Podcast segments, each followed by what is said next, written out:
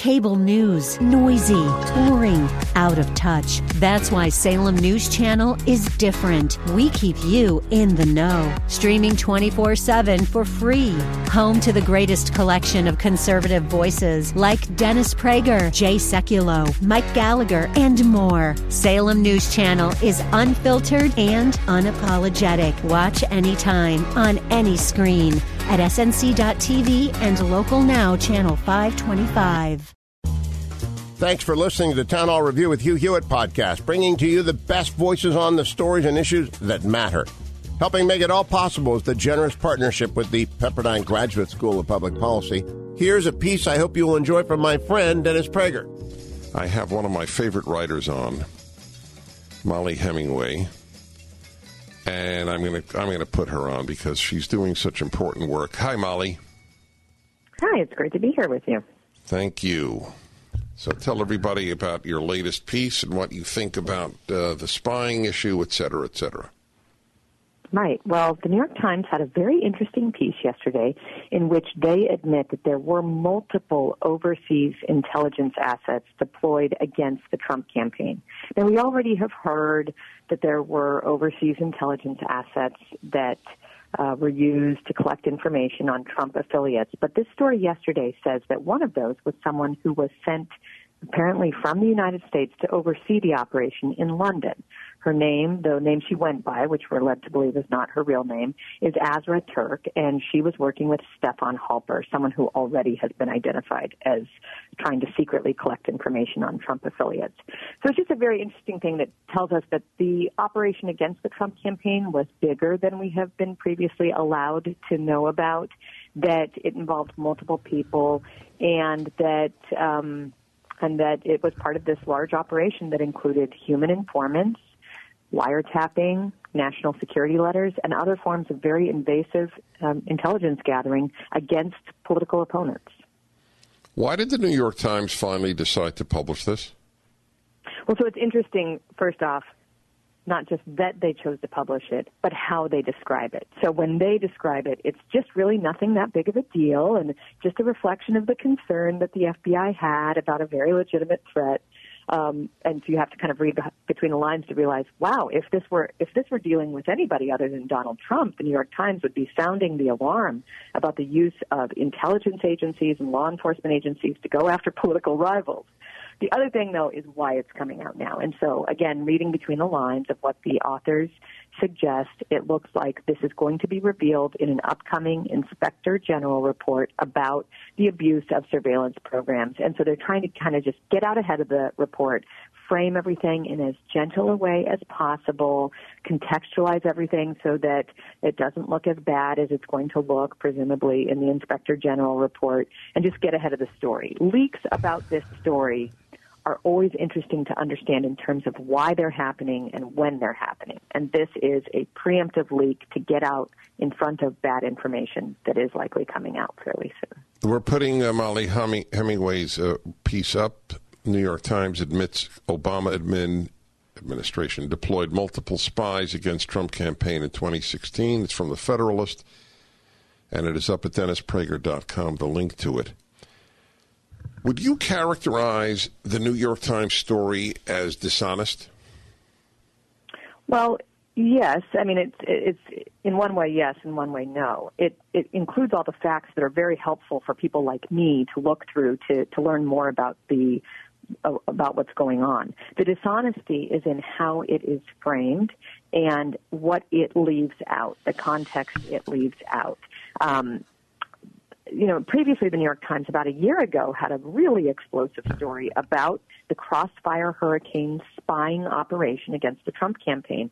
One of the things I picked up on it is that they referred to the use of human informants as they said at least one human informant. And I thought that's telling because if it were just one, I think they would have said it so that they could have downplayed the significance of it. So you use these facts and information that come out through friendly leaks to friendly media outlets to learn more about the situation. And so the things that are in there, I, I don't have reason to doubt. The problem is in the overall framing of the story and even just how much importance is given to it. This week we saw people just absolutely lose their minds over a memo that Bob Mueller wrote to to William Barr and it was all about the way in which a report was going to be released. And it was a very weird thing for the media to be upset about because we actually have the full 400 page report. It got out within a matter of a few weeks. Everyone could read it for themselves and see that what William Barr said was true. There were no indictments for collusion with Russia. There were no indictments for obstruction. But everyone spent a lot of time about this. Did they use the word spy in the article?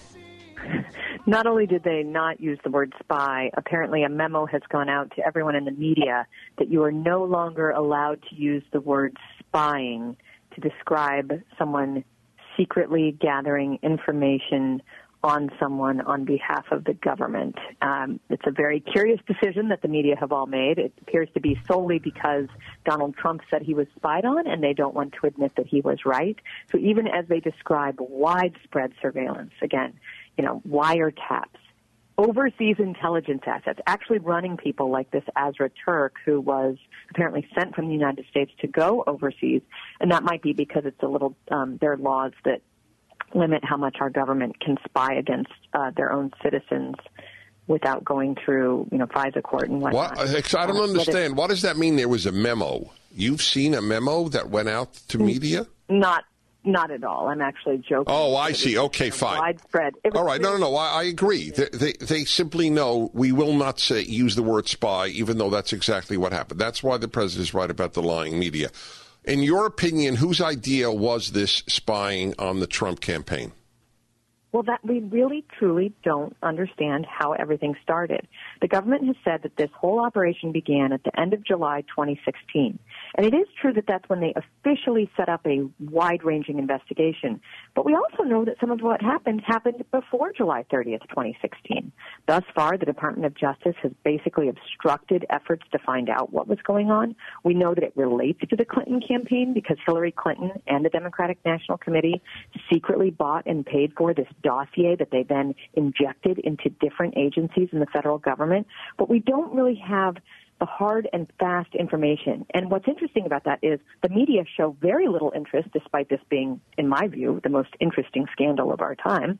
Uh, and we also haven't had anyone in the government really take it seriously. That includes a lot of people in the Senate and the House. There have been a couple committees that have done good work. And now, for the first time ever, we actually have an attorney general who's saying, hey, in the same way we needed to make sure Russia wasn't um, compromising a political party or campaign here, we need to figure out what was going on that led people to start up this crazy conspiracy theory that resulted in a false accusation of treason against a president.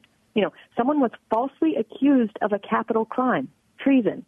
And we don't really understand yet how it was that this came to be believed by so many people who think that they're so smart and yet fell for this ludicrous thing that resulted in not a single All right, indictment let, let me end, of any American. Mollie Hemingway, uh, again, your, your article is up uh, now on my website from The Federalist, a wonderful website. Uh, I assume your answer is there's no way to know. So the question, I'll ask a question on the assumption of what your answer is. Will we ever know how high in the Obama administration the directive originated from? Well, I think we absolutely need to know for the sake of the Republic. You can't have an FBI and Department of Justice that you don't trust or that is able to spy on American citizens and violate their civil liberties without any accountability. So if we don't find out really what happened here, that is very bad for the Republic. And if we do find out, then maybe we can actually clean up shop, make sure this isn't standard operating procedure against political opponents, and restore that credibility and trust in these institutions. You know, you write important things, Mollie Hemingway. Thank you so much. Thank you. Have a great day. Thanks for listening to the Town Hall Review. Our program is coming today in partnership with the Pepperdine Graduate School of Public Policy. It's America's most unique graduate leadership programs offered on Pepperdine's breathtaking campus in Malibu, California. Learn more at publicpolicy.pepperdine.edu. If you're enjoying the podcast, please tell a friend to go to Town Hall Review and sign up as well today.